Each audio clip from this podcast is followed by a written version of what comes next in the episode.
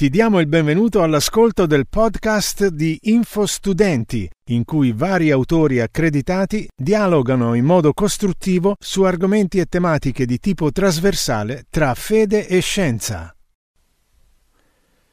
Michael Gleghorn esamina le prove di antiche fonti non cristiane sulla vita di Gesù, dimostrando che queste fonti aiutano a confermare l'affidabilità storica del Vangelo. Ad esempio, ci sono delle prove da parte di Tacito. Sebbene ci siano prove schiaccianti che il Nuovo Testamento sia un documento storico preciso e affidabile, molte persone sono ancora riluttanti a credere a quello che c'è scritto, a meno che non ci sia una testimonianza indipendente, non biblica, che confermi le sue affermazioni. Nell'introduzione di uno dei suoi libri, F. F. Bruce racconta di un corrispondente cristiano a cui venne detto dall'amico agnostico che ad esclusione dei riferimenti oscuri in Giuseppe Flavio o simili, non c'è, cito letteralmente, alcuna prova storica della vita di Gesù al di fuori della Bibbia.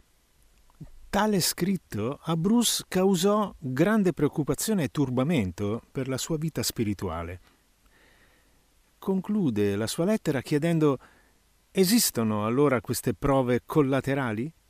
Se non ce ne sono, c'è un motivo per questa mancanza. La risposta a questa domanda è che sì, assolutamente sì, esistono prove addizionali e le considereremo un po' in questo articolo. Cominciamo la nostra indagine con un passaggio che lo storico Edwin Yamauchi chiama probabilmente il riferimento più importante su Gesù al di fuori del Nuovo Testamento. Riportando la decisione dell'imperatore Nerone di ritenere colpevoli i cristiani per l'incendio che distrusse Roma nel 64 d.C., lo storico Tacito scrisse Nerone ha appioppato la colpa per il loro abominio su una classe chiamata cristiani dal popolo, Cristo, da cui ha origine il nome, ha sofferto l'estrema punizione durante il regno di Tiberio per mano di Ponzio Pilato. E la più maliziosa superstizione, la prima fonte del male, seppur controllata per il momento, scoppiò non solo in Giudea ma anche a Roma. Cosa possiamo imparare dalle antiche e anche sgradevoli fonti su Gesù e sui primi cristiani? Innanzitutto, Notate che Tacito riporta che il nome cristiani deriva da una persona storica chiamata Christus, dal latino, o Cristo. Egli disse che ha sofferto una punizione estrema, ovviamente alludendo al metodo romano di esecuzione noto come crocifissione, e dice anche che ciò è accaduto durante il regno di Tiberio e con la sentenza di Ponzio Pilato il che conferma gran parte di ciò che è scritto nei Vangeli riguardo alla morte di Gesù. Ma eh, come dobbiamo comportarci di fronte all'affermazione di Tacito secondo cui la morte di Cristo fu vista come la più maligna delle superstizioni che si sono verificate sia in Giudea sia a Roma? Uno storico suggerisce che qui Tacito porti indirettamente la testimonianza della convinzione della Chiesa antica che il Cristo che è stato crocifisso è anche risorto dalla tomba. Ora, se questa interpretazione è certamente speculativa, però aiuta a spiegare l'avvenimento, altrimenti bizzarro, di una religione in rapida crescita, basata sul culto di un uomo che era stato crocifisso come un criminale. In quale altro modo, dunque, potremmo spiegarlo? Ma ci sono delle prove anche da parte di Plinio il Giovane. Infatti, un'altra fonte importante di prove su Gesù e sull'antica cristianità si può trovare nelle lettere di Plinio il Giovane. Plinio era governatore romano di Bitinia, in Asia Minore.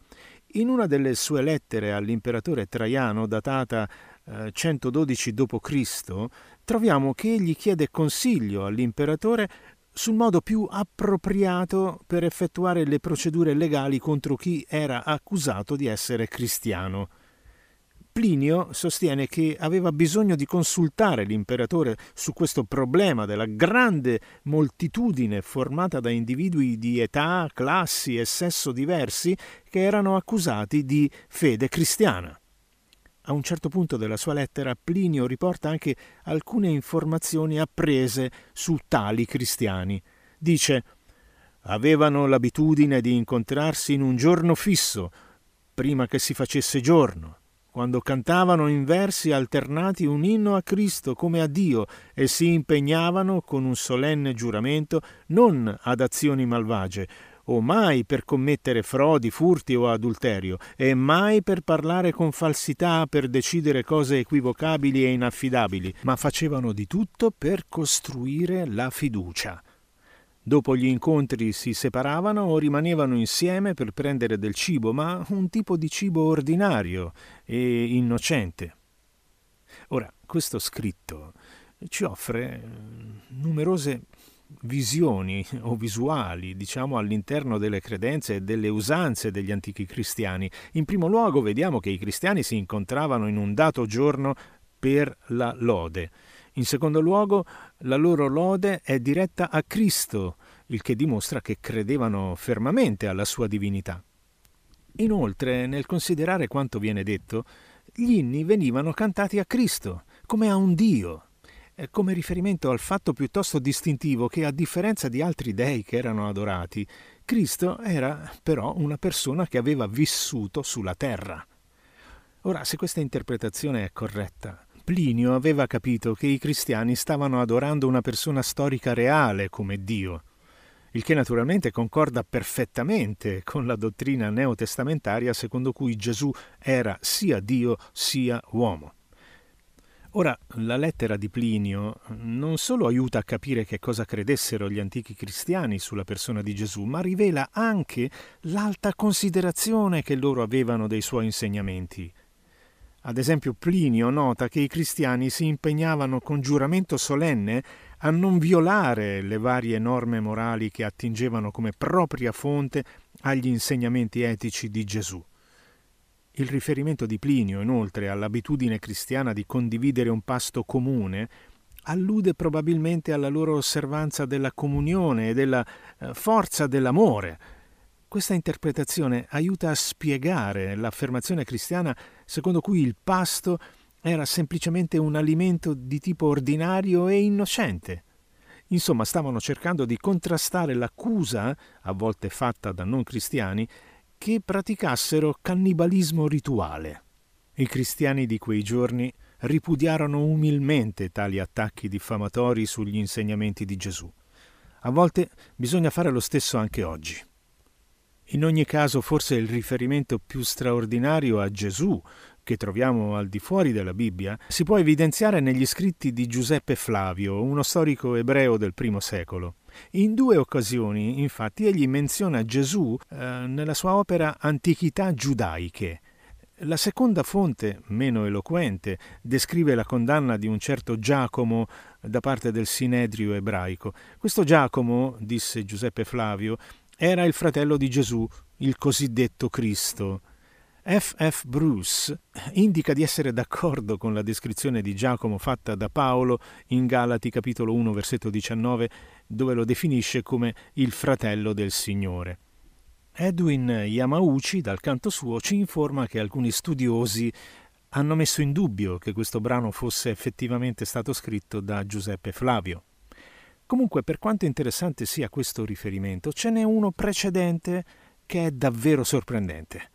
Si tratta del Testimonium Flavianum, in cui la parte pertinente dichiara Nello stesso periodo circa visse Gesù, un uomo saggio, se davvero si può chiamarlo un uomo, perché lui ha vinto prodezze sorprendenti. Lui era Cristo, quando Pilato udì che era accusato dai principali nostri uomini, lo condannò alla croce, ma coloro che lo avevano amato non cessarono di seguirlo.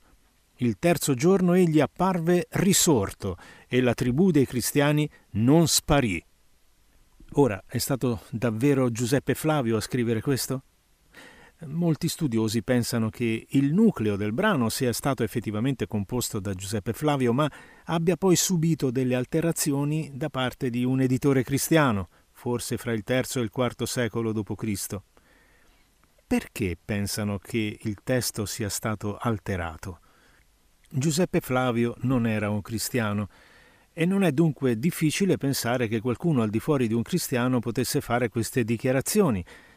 L'affermazione che Gesù fu un uomo saggio, ad esempio, è sempre autentica, ma la frase se davvero si può chiamarlo un uomo è una frase sospetta. L'implicazione è che Gesù fosse più che un uomo, eh, certo abbastanza improbabile da parte di Giuseppe Flavio, ma è anche sorprendente considerare come egli abbia affermato categoricamente che Gesù era il Cristo, specialmente quando in seguito si riferì a Gesù proprio come il cosiddetto Cristo. Infine, l'affermazione che il terzo giorno Gesù apparve ai suoi discepoli risorto è alquanto stupefacente se si considera che proviene da un non cristiano e che rappresenta una conferma della risurrezione di Gesù. Ora, anche se volessimo ignorare le parti dubbie di questo brano, abbiamo comunque una buona quantità di informazioni che fanno riferimento a Gesù così come è presentato nella Bibbia. Abbiamo letto che Gesù era un uomo saggio e che ha fatto cose sorprendenti e che nonostante ciò fu crocifisso sotto Pilato e i suoi seguaci continuarono il loro cammino come suoi discepoli e divennero noti come cristiani. Ora, quando combiniamo queste affermazioni con il riferimento successivo di Giuseppe Flavio su Gesù, il cosiddetto Cristo, emerge un'immagine abbastanza dettagliata che si armonizza bene con la testimonianza della storia biblica possiamo dire che sempre di più appare che il Gesù biblico e il Gesù storico siano la stessa persona. Ma c'è anche un'altra fonte di prove e ci deriva dal Talmud babilonese. Nel Talmud babilonese ci sono alcuni chiari riferimenti a Gesù. Il Talmud babilonese è un'antologia di scritture ebraiche rabbiniche compilata fra il 70 e il 500 d.C Dato questo lasso di tempo, si suppone naturalmente che i riferimenti più antichi a Gesù abbiano maggiori probabilità di essere storicamente affidabili rispetto a quelli successivi. Ebbene, nel caso del Talmud, il primo periodo di compilazione è avvenuto fra il 70 e il 200 d.C. Il riferimento più significativo a Gesù di questo periodo afferma alla vigilia della Pasqua ebraica, Yeshua fu impiccato, per quaranta giorni prima che avvenisse l'esecuzione, un araldo gridò Sta andando avanti per essere lapidato perché ha praticato la stregoneria e ha incoraggiato Israele all'apostasia. Esaminiamo questo brano. Abbiamo notato che si riferisce a qualcuno chiamato Yeshua. Possiamo pensare che si tratti del Gesù biblico? In realtà Yeshua è il modo in cui il nome di Gesù viene pronunciato in ebraico, ma in questo scritto leggiamo che Gesù fu impiccato. Che significa? Il Nuovo Testamento non dice che fu crocifisso? In effetti Gesù non fu impiccato, eppure il termine impiccato era usato anche come sinonimo di crocifisso. Lo vediamo per esempio nella lettera di Paolo ai Galati, capitolo 3, versetto 13, dove si dichiara che Cristo fu appeso al legno. E anche in Luca capitolo 23, 39 questo termine è applicato ai criminali crocifissi accanto a Gesù. Ora il Talmud dichiara che Gesù fu crocifisso alla vigilia della Pasqua. Ma che dire del grido dell'araldo che Gesù dovesse essere lapidato? Mm, ciò potrebbe semplicemente indicare quello che i leader ebrei stavano progettando di fare. Se così fosse, evidentemente il coinvolgimento romano cambiò i loro piani. Il brano dice anche perché Gesù fu crocifisso. Afferma che egli praticava la stregoneria e aveva incoraggiato Israele all'apostasia.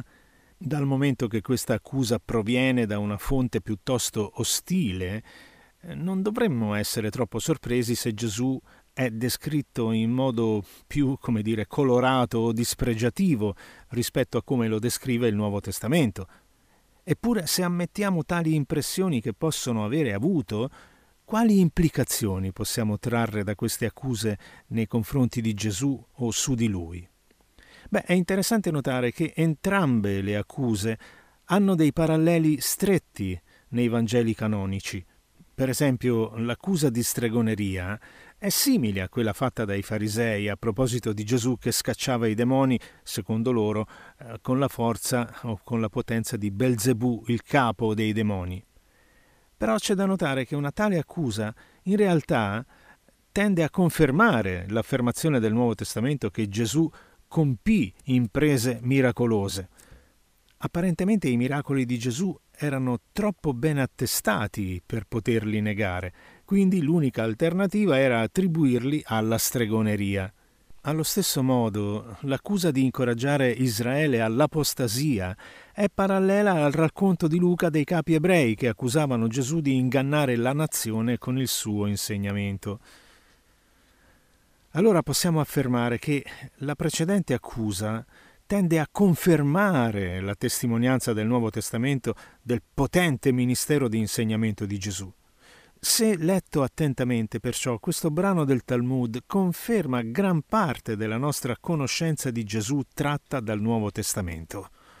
Ma c'è un'ultima serie di prove. Luciano di Samosata era un autore satirico greco del secondo secolo. In uno dei suoi lavori egli scrive quanto segue riguardo agli antichi cristiani. I cristiani lodano un uomo dei giorni nostri, un personaggio illustre, che ha introdotto i loro nuovi riti e che fu crocifisso per questo motivo. Egli sottolineò loro come principio di base fondamentale che erano tutti fratelli dal momento che si erano convertiti e che rinnegassero i vari dei della Grecia per adorare il saggio e divino crocifisso e vivere secondo le sue leggi. Ora, benché Luciano di Samosata sembri prendere in giro i primi cristiani, egli fa comunque alcuni commenti significativi sul loro fondatore. Per esempio dice che i cristiani adoravano un uomo che aveva introdotto i loro nuovi riti, e benché i seguaci di quest'uomo l'avessero chiaramente in grande considerazione, egli evidentemente fece arrabbiare molti dei suoi contemporanei con il suo insegnamento, al punto tale che fu crocifisso per questo motivo. Anche se Luciano non menziona il nome, è chiaro che fa riferimento proprio a Gesù, ma cos'era che Gesù insegnò per suscitare tale collera? Secondo Luciano, egli insegnò che tutti gli uomini sono fratelli dal momento della loro conversione. Ora, questo sembra un insegnamento abbastanza innocuo, ma che cosa comportava in effetti questa conversione? La conversione comprendeva il rinnegamento degli dei greci, l'adorazione di Gesù e il vivere secondo gli insegnamenti di Gesù. Non è troppo difficile immaginare che qualcuno venga ucciso per aver insegnato qualcosa del genere. Benché Luciano non lo dica esplicitamente, il rinnegamento cristiano di altri dei, combinato con l'adorazione di Gesù, implicava la credenza, la convinzione, la fede che egli fosse più che umano dal momento che rinnegavano altri dei per adorare lui, vuol dire che i cristiani pensavano che Gesù fosse un Dio più grande di qualsiasi altro Dio che la Grecia potesse offrire. Allora, riassumiamo ciò che abbiamo imparato su Gesù da questo esame di antiche fonti non cristiane. Innanzitutto, sia Giuseppe Flavio sia Luciano di Samosata indicano che Gesù era considerato un saggio. In secondo luogo, Plinio, il Talmud e ancora Luciano di Samosata indicano che egli fosse un insegnante potente e riverito. In terzo luogo, sia Giuseppe Flavio sia il Talmud indicano che Gesù compì prodezze miracolose. In quarto luogo, Tacito, Giuseppe Flavio, il Talmud e Luciano di Samosata menzionano tutti che egli fu crocifisso Tacito e Giuseppe Flavio dicono che ciò avvenne sotto Ponzio Pilato. Il Talmud dichiara che ciò successe alla vigilia di Pasqua.